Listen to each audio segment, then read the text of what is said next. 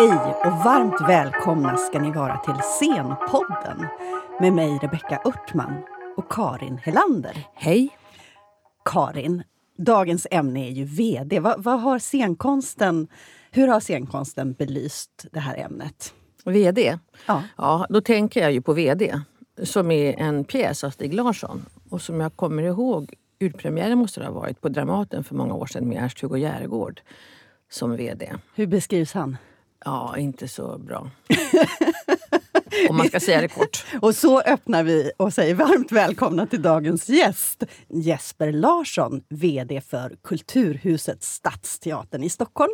Tack så mycket. Jesper, har du några föreställningar om VD-skapet? När du hör om hur scenkonsten har belyst det?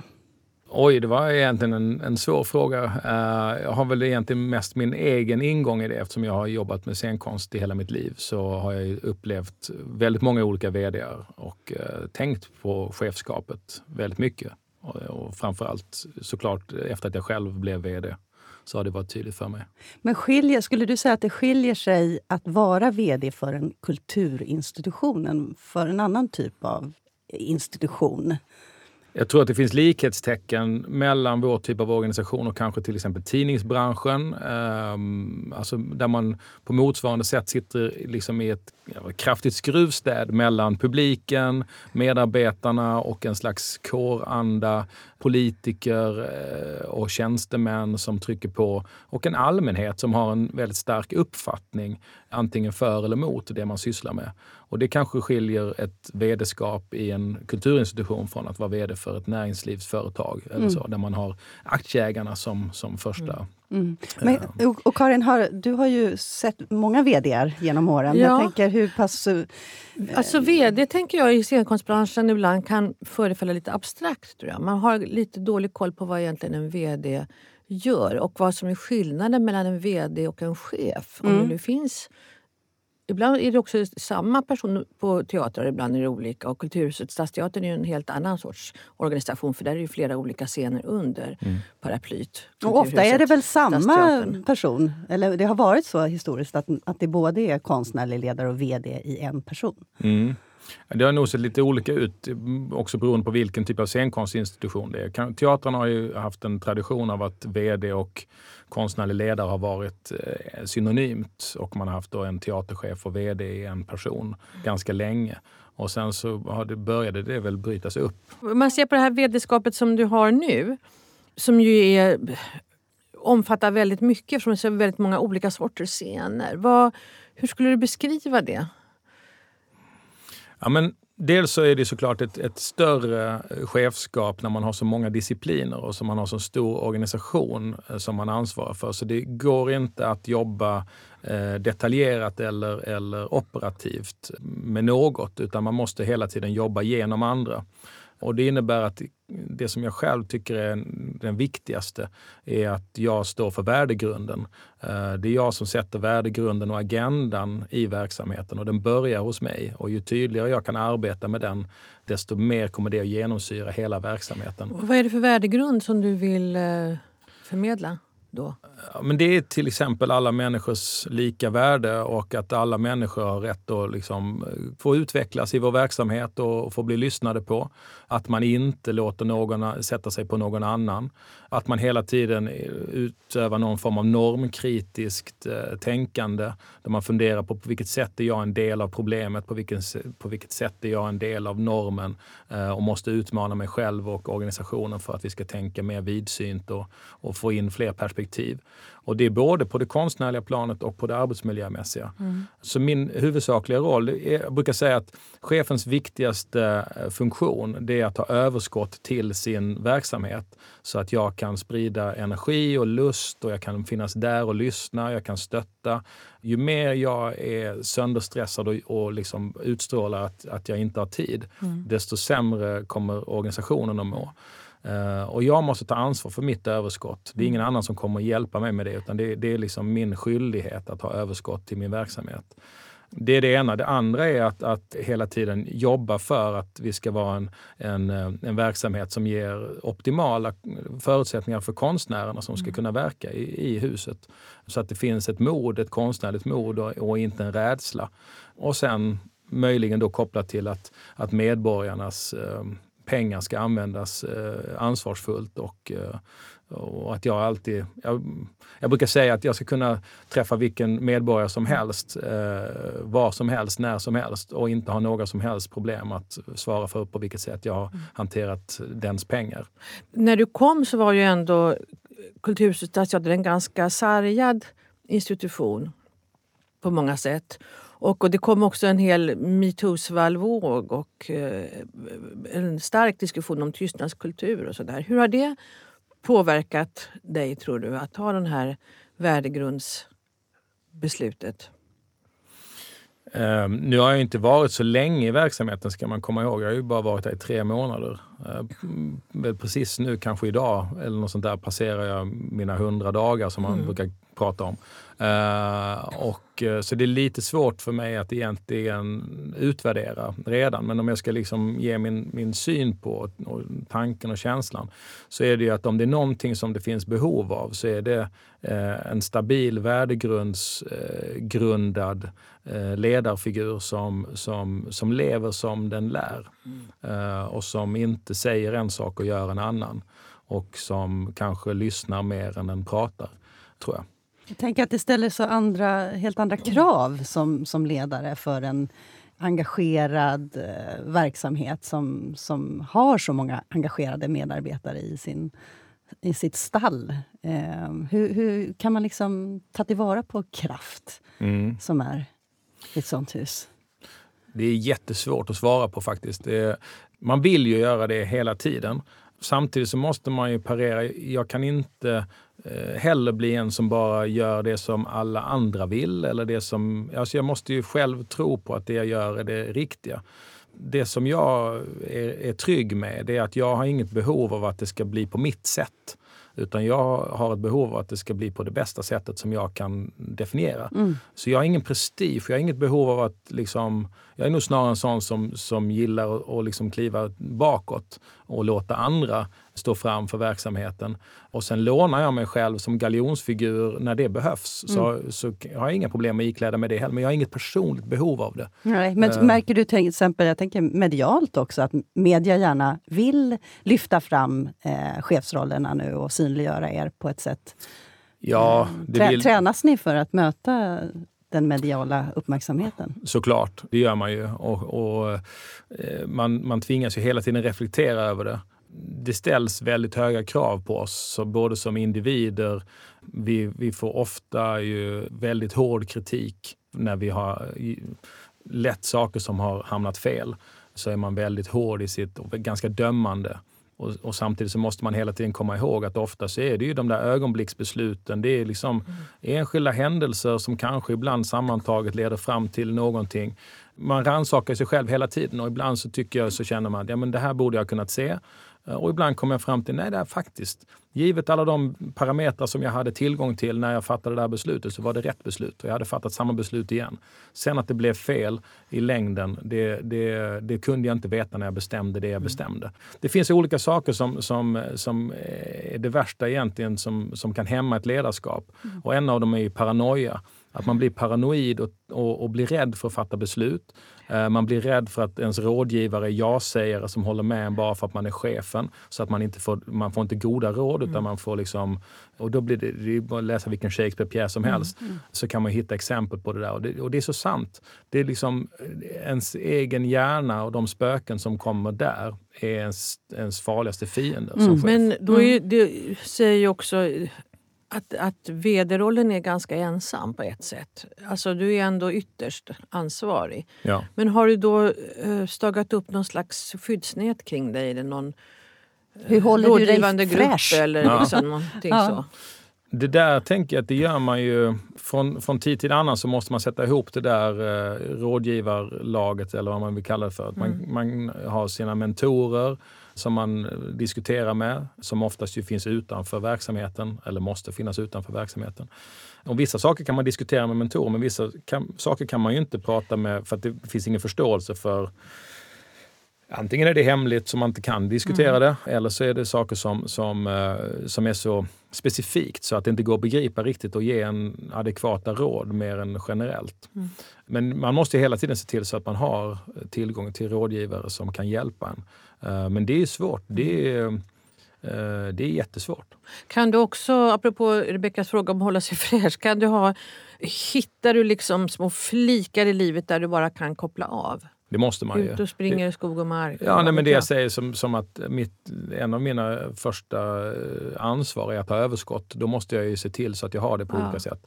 Och det står ju oftast i konflikt med att en verksamhet hela tiden vill att man ska vara närvarande och man ska komma och se alla föreställningar, man ska träffa, gå på konserter, man ska träffa biblioteken, man ska gå på konstutställningarna. Man ska dessutom gå på vernissager och allt sånt där utanför verksamheten för att vara en, en representant för verksamheten. Så det är klart, det finns ingen gräns för hur mycket man kan, eh, tid man kan spendera. Så, att, eh, så det gäller att hitta sin avkoppling. Jag, jag är sån här, eh, jag knarkar spinning som jag brukar säga. Det är liksom, eh, det är mitt... mitt en bra drog. Ja, det är en bra drog. Den är ganska lättillgänglig och man kom, det går ganska snabbt. Så att det har jag, jag har väl hållit på med spinning nu kanske i, ja, vad kan det vara, tio år i alla fall. Mm. Som, som, innan dess sprang jag. Mm. Sen började jag få för ont i, i kroppen så då blir spinningen med lite lindrigare och tar mindre tid löpning tar så lång tid ofta. Man springer ut och mm. ligger och harvar flera timmar. Vem är din närmsta eh, arbetskollega?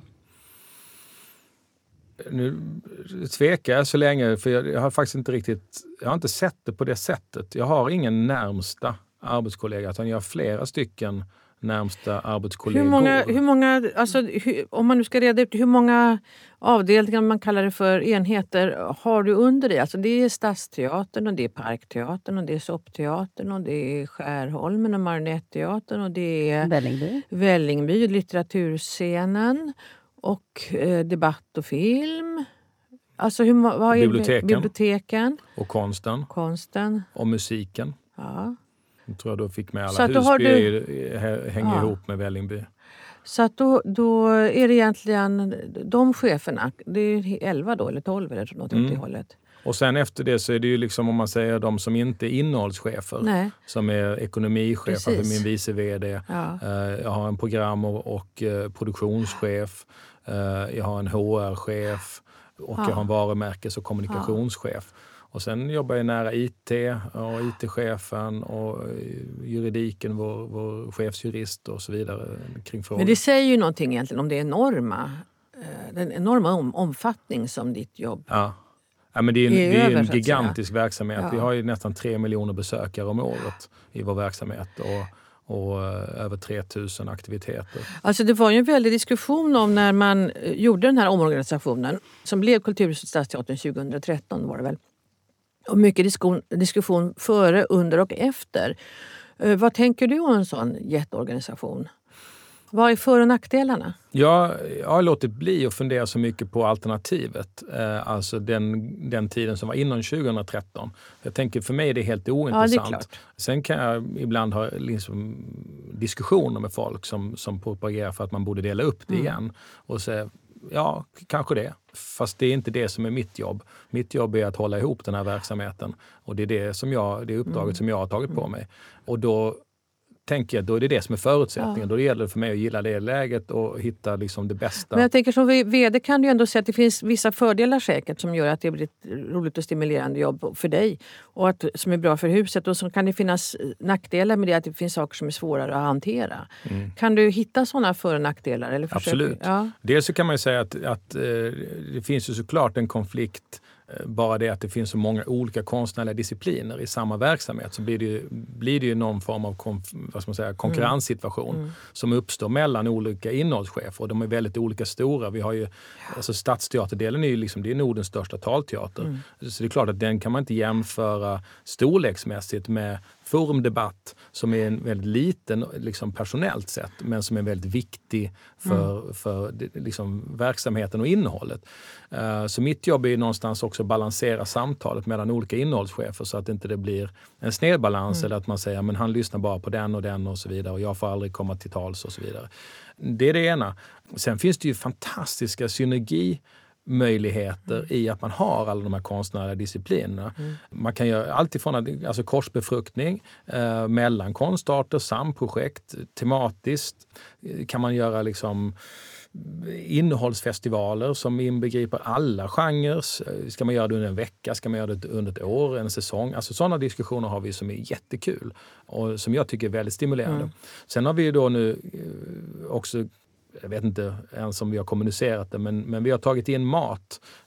Dagens människa, liksom, eh, att gå på restaurang och äta och laga mat och så förhållningssättet till mat, eh, ekologisk mat, vegetarisk mat, vegansk mat, är ju som en kulturyttring i sig själv som tangerar nästan en konstform.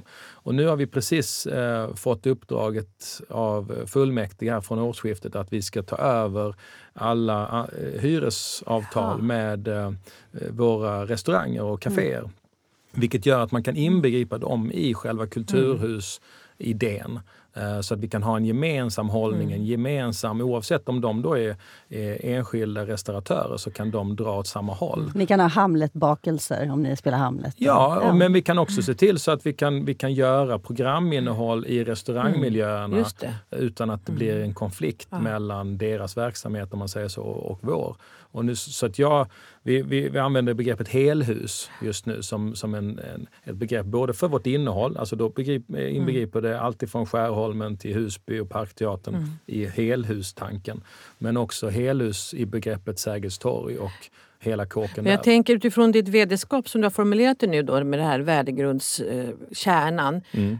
Låter det ju som att det verkligen skulle hänga ihop även i, ett, i det tänket mm. med, med restaurangerna. Mm. Och för min del så är det ju så. Alltså min, rubriken för mig alltid är publiken i fokus. Mm. Alltså publiken är det som vi är till för.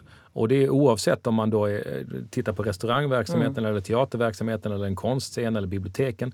Publiken använder jag som begrepp, men det kan också vara besökare.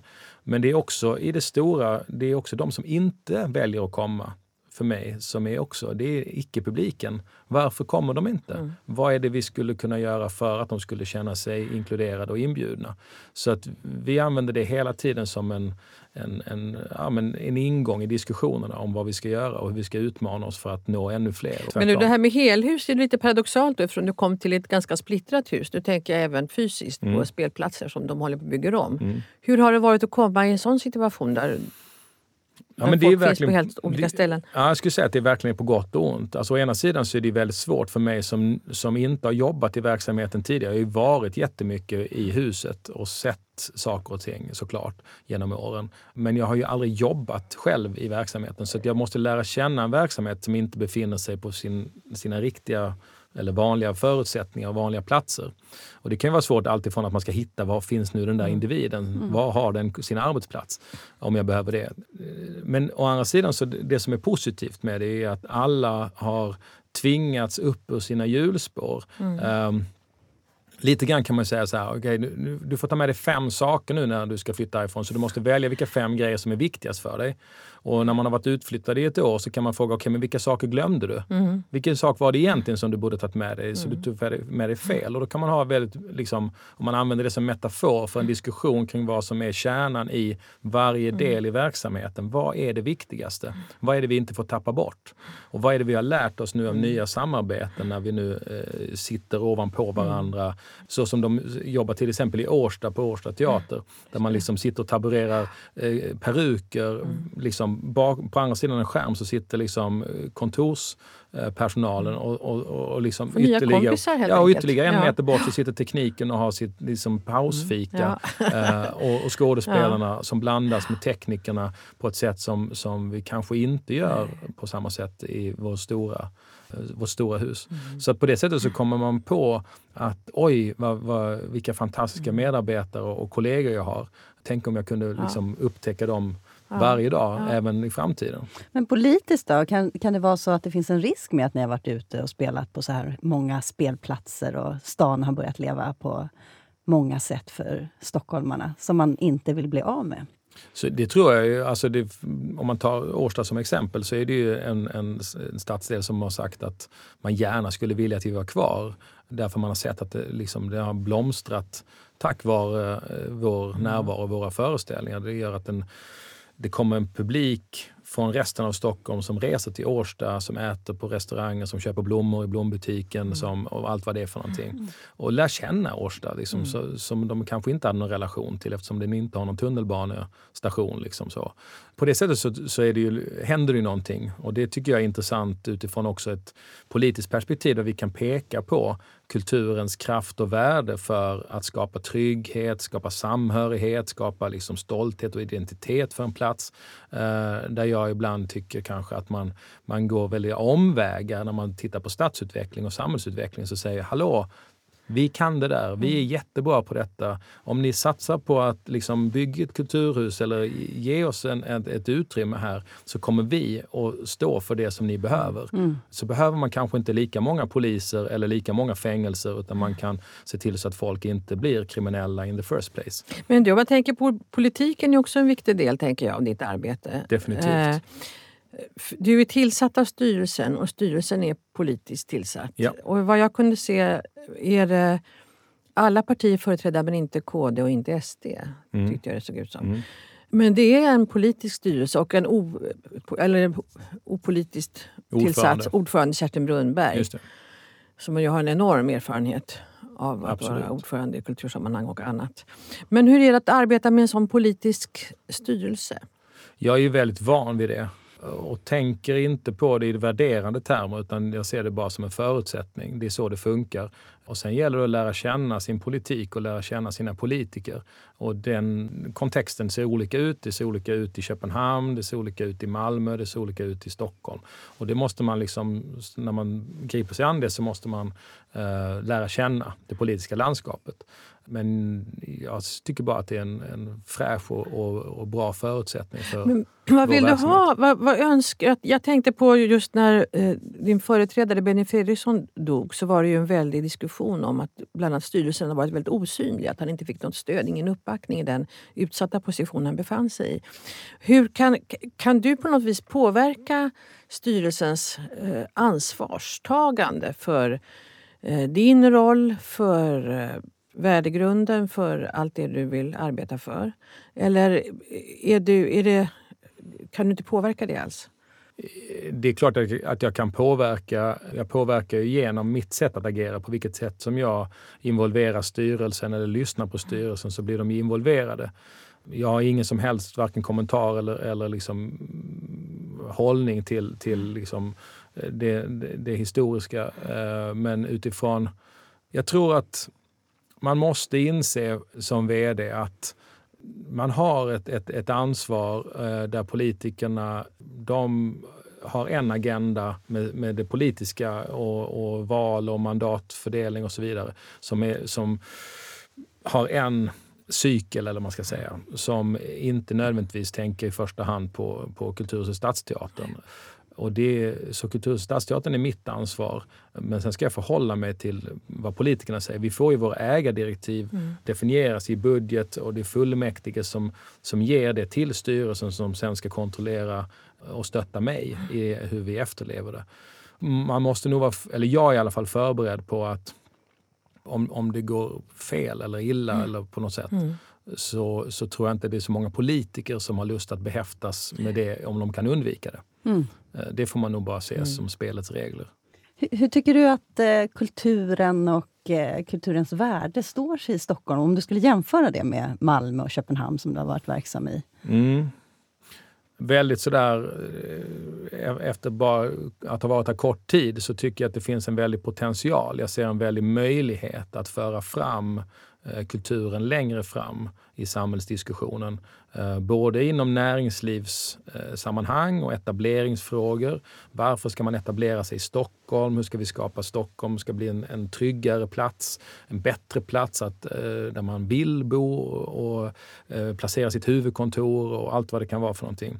Eh, och där tycker jag att mig skönja att det finns en stor, ett stort intresse ifrån näringsliv och, och, eh, stiftelser och så vidare. Jag tror också att man utifrån ett politiskt perspektiv skulle kunna just se kulturens möjlighet att vara det där kittet eh, som kopplar ihop människor som har helt olika bakgrund, bakgrund eh, som får människor att förstå varandra och sig själva bättre. Jag är ju ganska trött på att vi hela tiden pratar om att kulturen är en kostnad och vill vända det till att man ska se det som en investering i samhället. Man investerar pengar i kultur och konst och då kommer det att generera mindre utgifter någon annanstans i systemet, antingen inom vård och omsorg eller inom kriminalvård eller någon annanstans. Men framförallt kommer det generera nya intäkter i stimulerade medborgare som plötsligt blir kreativa, som startar fantastiska företag, som hittar på nya uppfinningar. Det gör de därför att de har fått konstnärlig liksom kontakt med sitt intellekt. Eller sitt intellekt har fått konstnärlig kontakt. Ja. Mm. Uh, och det, där tror jag att vi kan göra mycket för att inte prata om eh, kostnaden eh, för kultur utan, utan samhällsvärdet och räkna på ett annat sätt. Och det är svårt konst och kultur mår inte så himla bra av att mätas med de enheter som vi oftast använder som är antal eller kronor. Utan, alltså hur, hur, hur mäter man en upplevelse? New uh, public management. Ja, precis. Att det, är, det är svårt att, att värdera. Jag brukar ibland säga så här, men är det, är det viktigare att 500 människor får en helt OK upplevelse hos oss än att en människa få sitt liv förändrat tack vare sitt besök hos oss. Mm. Vad är viktigast? Det går inte att säga. Mm. Men det där är ju en jättediskussion som jag tänker många inom konstvärlden och andra också för den delen, försöker föra. Men som är väldigt svår eftersom just New Public Managements eh, mäthysteri har brett ut sig så enormt mm. egentligen på alla, i alla branscher. Mm. Jag tänker också det här med rörlighet, att du har... Har det varit fem år ungefär på varje plats. Ja. Jag tänker, har du haft en tanke kring det? Att det har varit bra att vara rörlig? Nej, alltså det är många som frågar mig det. Och när jag, det är som, ju, ju, längre jag lever och ju fler saker som adderas till min CV, desto mer så ser man ju den där... Eh, jag tror det längsta jag varit är sju år på Malmö stadsteater. Eh, annars är det någonstans mellan fem och sex år eh, som det har blivit. Men jag har aldrig en tanke på vad som är nästa steg. Jag har aldrig haft det. Eh, jag är väldigt, väldigt mycket här och nu och uh, jobbar med det som är... Och finner min glädje. Mitt, liksom, jag är varken nostalgisk bakåt eller tänker strategiskt framåt. Utan jag är väldigt mycket här och nu. Men du, jag tänker ändå så här. Eh, du är från början har du spelat i husvagnsteater och liksom har det, hela det där med. Du har varit inne i produktioner som producent och i många andra roller och varit nära produktionerna. Jag tänker de stora frågorna du håller på med nu måste också handla om personalpolitik och ekonomi och just eh, politik och eh, arbetsmiljöfrågor och flyttar och så så, längtar du aldrig efter det där liksom, nära produktionsvardagen? Att... Alltså på något sätt så, så finns samma, delvis samma energi eh, i många av de sakerna som jag gör. Det är, det är ett superkreativt eh, jobb jag har eh, som hela tiden ställer krav på att se möjligheter i varje ögonblick. Precis som när man jobbar med produktion så måste man hela tiden tänka, mm. okej okay, det gick inte det där, vad gör vi då? Då svänger vi så eller vi hittar på det där. Så fort man gräver ner sig i, i problemställningen och bara tänker att nej det går inte, då har man tappat momentum. Så hela tiden, eh, och jag älskar ju det där att, att uh, fundera på, men hur skulle det här kunna göras om det inte gick på det sättet? Om vi inte har de pengarna, om vi inte har den tiden, hur ska vi då kunna göra? Hur skulle, vad, vad vill publiken mm. ha för någonting? Hur skulle vi kunna ge dem någonting som de inte hade visste att de behövde. Hur ska vi kunna liksom överraska mm. dem mm. på ett nytt sätt? Så att hela tiden finns det där eh, elementet någonstans ändå. Jag tror att det finns också en väldig trygghet för mig i att jag tror jag använder det lite slarvigt uttryck kanske, men jag, det är ingen som kan bullshitta mig inom teaterområdet. Mm. För jag, det, det, finns ingen del av teaterområdet och scenkonstområdet som jag inte behärskar. Du, vilken teater gillar du? Eller scenkonst? Uh, alltså föreställningsmässigt? Ja. Jag ja. Oj, men jag gillar nästan allt som berör uh, på olika sätt. Jag har liksom... Har du några starka, apropå metakonstnärliga upplevelser, har du några starka scenkonstupplevelser? Ja, alltså det är lätt att prata om den egna verksamheten naturligtvis. så här. Men, men jag fick en riktigt kraftfull upplevelse av häxjakten i höstas. Mm. Uh, det var ett samarbete mellan Dramaten ja, och Stadsteatern? Den uppsättningen den, den tog mig väldigt, väldigt så hårt i beröring. Mm. Och sen gjorde vi häxjakten på Malmö stadsteater. Så att jag har liksom levt med det verket Ja. också ganska länge. Så det hade säkert sin betydelse i just den upplevelsen som jag fick. Men sen så... Den var ju stark för många andra också. Men det, den handlar ju mycket om angiveri kan man säga. Ja. Men det- alltså, det, som, det som också berör mig väldigt mycket, och det skiljer inte när jag jobbar med Malmö symfoniorkester och, och, och tog del av de konserterna, eh, att jag blir berörd men jag ser också andra människor i publiken som blir berörda på olika sätt. Så mötet mellan scen och salong är någonting som jag eh, går igång på eh, totalt. Alltså, tycker är väldigt, väldigt intressant. Och då är det lika intressant med en, en eh, eller det är, det är mer intressant med barn och unga som får en otrolig upplevelse.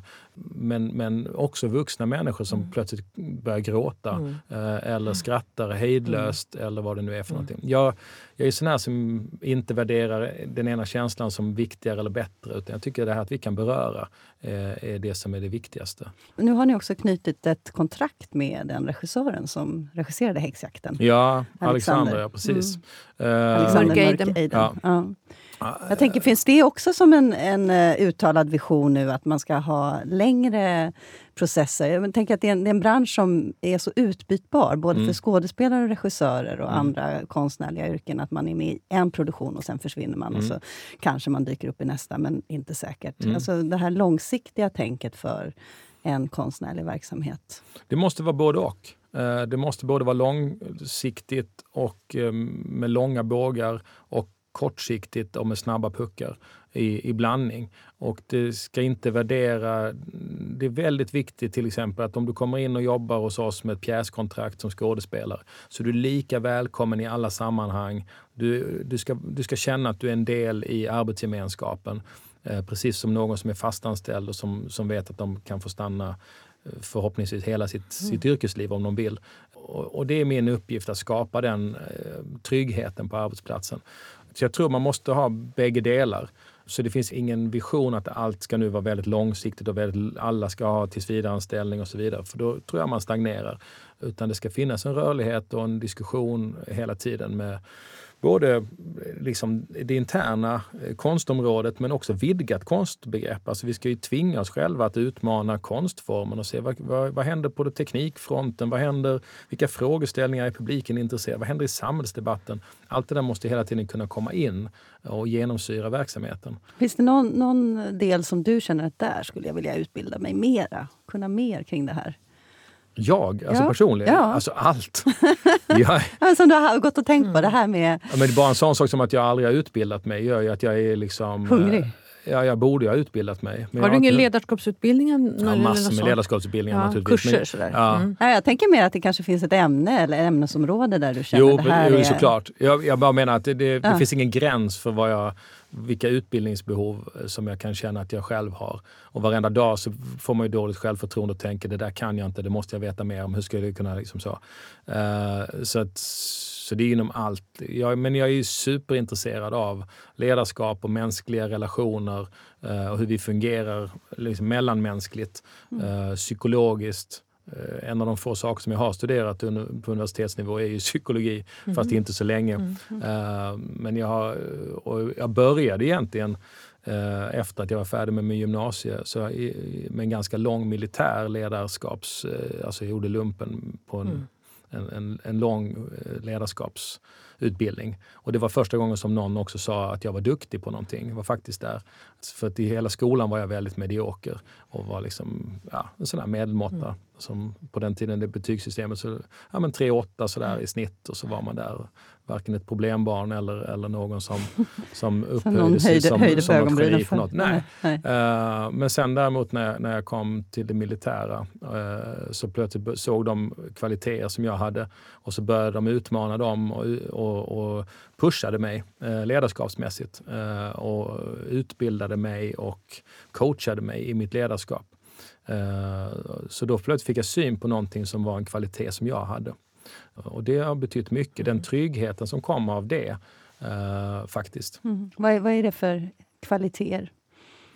Nej, men det är att man kan, det är allt möjligt, att man kan leda, eh, alltså, man kan, man kan leda med förnuft även under väldigt pressade situationer. Eh, att man klarar av att få med sig en stor grupp även när de är väldigt trötta och utmattade. Det är väldigt extremt då. Man får ju testa sitt ledarskap på väldigt många olika ja, väldigt många olika sätt. Mm. Sen är det kanske inte den typen av, av liksom ledarskap som jag går runt och tänker på i det dagliga. Eh, men jag har det som en, som en grund någonstans. Det lät som det var väldigt relevant faktiskt.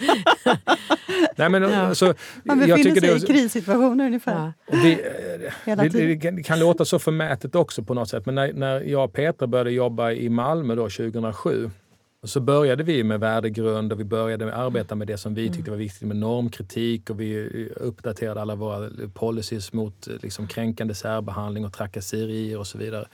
Så när, när metoo briserade så kände jag bara, men det var ju på tiden, fast jag blev inte så engagerad faktiskt. För att jag upplevde inte riktigt att jag, där jag befann mig, så hade jag redan gjort den förflyttningen i, i det som jag hade varit ansvarig för. Och sen förstod jag ju kraften successivt och behovet av det för jag hade inte Ja, ja, vi hade tagit tag i många saker som, som jag upplevde var det som man behövde ta tag i. Och det går tillbaka till ledarskapet i hur vi behandlar varandra. Det är liksom det där det börjar och slutar på något mm. sätt. Det är, mm. Vi är varandras arbetsmiljö och det, om man höjer sänkbara bord på kontoret är skitsamma eh, om du inte hälsar i, i kantinen. Mm. Så att det är ju hur jag utstrålar att vi ska vara mot varandra och hur sen jag liksom stänger dörren eh, för eh, obe, felaktiga beteenden och säger det där ska vi inte ha och lever som jag lär. Eh, det är det som skapar en sund... Och det kommer med ledarskapet på något mm. sätt. Eftersom du verkar fungera i 57 års perspektiv så undrar jag, vad har du för mål? Alltså, var är Kulturhuset Stadsteatern om fem, sex, sju år?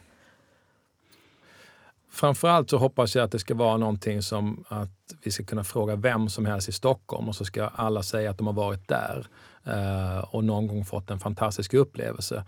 Även om det så är att de har varit på Sergels torg och vet att det är där det ligger men de har inte varit inne i huset det är någon slags att det ska, det ska uppfattas som ett väldigt sprudlande hus. Eh, och det ska uppfattas som en, en tillgänglig mötesplats som man kan bege sig till och som man har lust att bege sig till utan att egentligen ha veta, ska jag gå på en föreställning? Jag behöver ingen biljett, det kostar inga pengar, jag kan få lov att gå in. Hela den liksom, känslan ska vara liksom, väldigt väl eh, utbredd. Sen hoppas jag att vi ska ha lyckats utveckla nya former av genrer eller konstnärliga liksom, innehållsdelar som gör att folk säger shit, det är där det händer de har verkligen kopplat ihop det gamla med det nya eller vad man nu vill liksom sätta för etikett på det. Så att man, man känner att det finns en, en nerv och en fräschör som man är nyfiken på. Och det kan vara bara att man vill gå och se vad, vad är dagens rätt i restaurangen. Mm. För de har restaurangen som är mest nyskapande, mest eh, klimatsmart, mest ekologisk på alla sätt. Liksom. Så att på alla nivåer skulle jag vilja lyfta oss rejält. Och, sen, och det är liksom Sergels torg. Sen vill jag, att, jag skulle helst vilja att vi hade 12 stycken eh, decentrala kulturhus runt om i hela stan som kopplar in till navet i staden. Men så att man, man kan liksom uppleva när man växer upp eh, och bor någonstans i ytterstaden att man har en naturlig plats som man, man känner sig som delägare i eh, inne i city. Det skulle jag verkligen vilja. Tack Jesper Larsson för att du kom till Scenpodden och pratade om vd-skapet. Tack. Och tack Karin. Tack. Ni möter oss igen om ett par veckor, då med en ny spännande gäst. Missa inte det.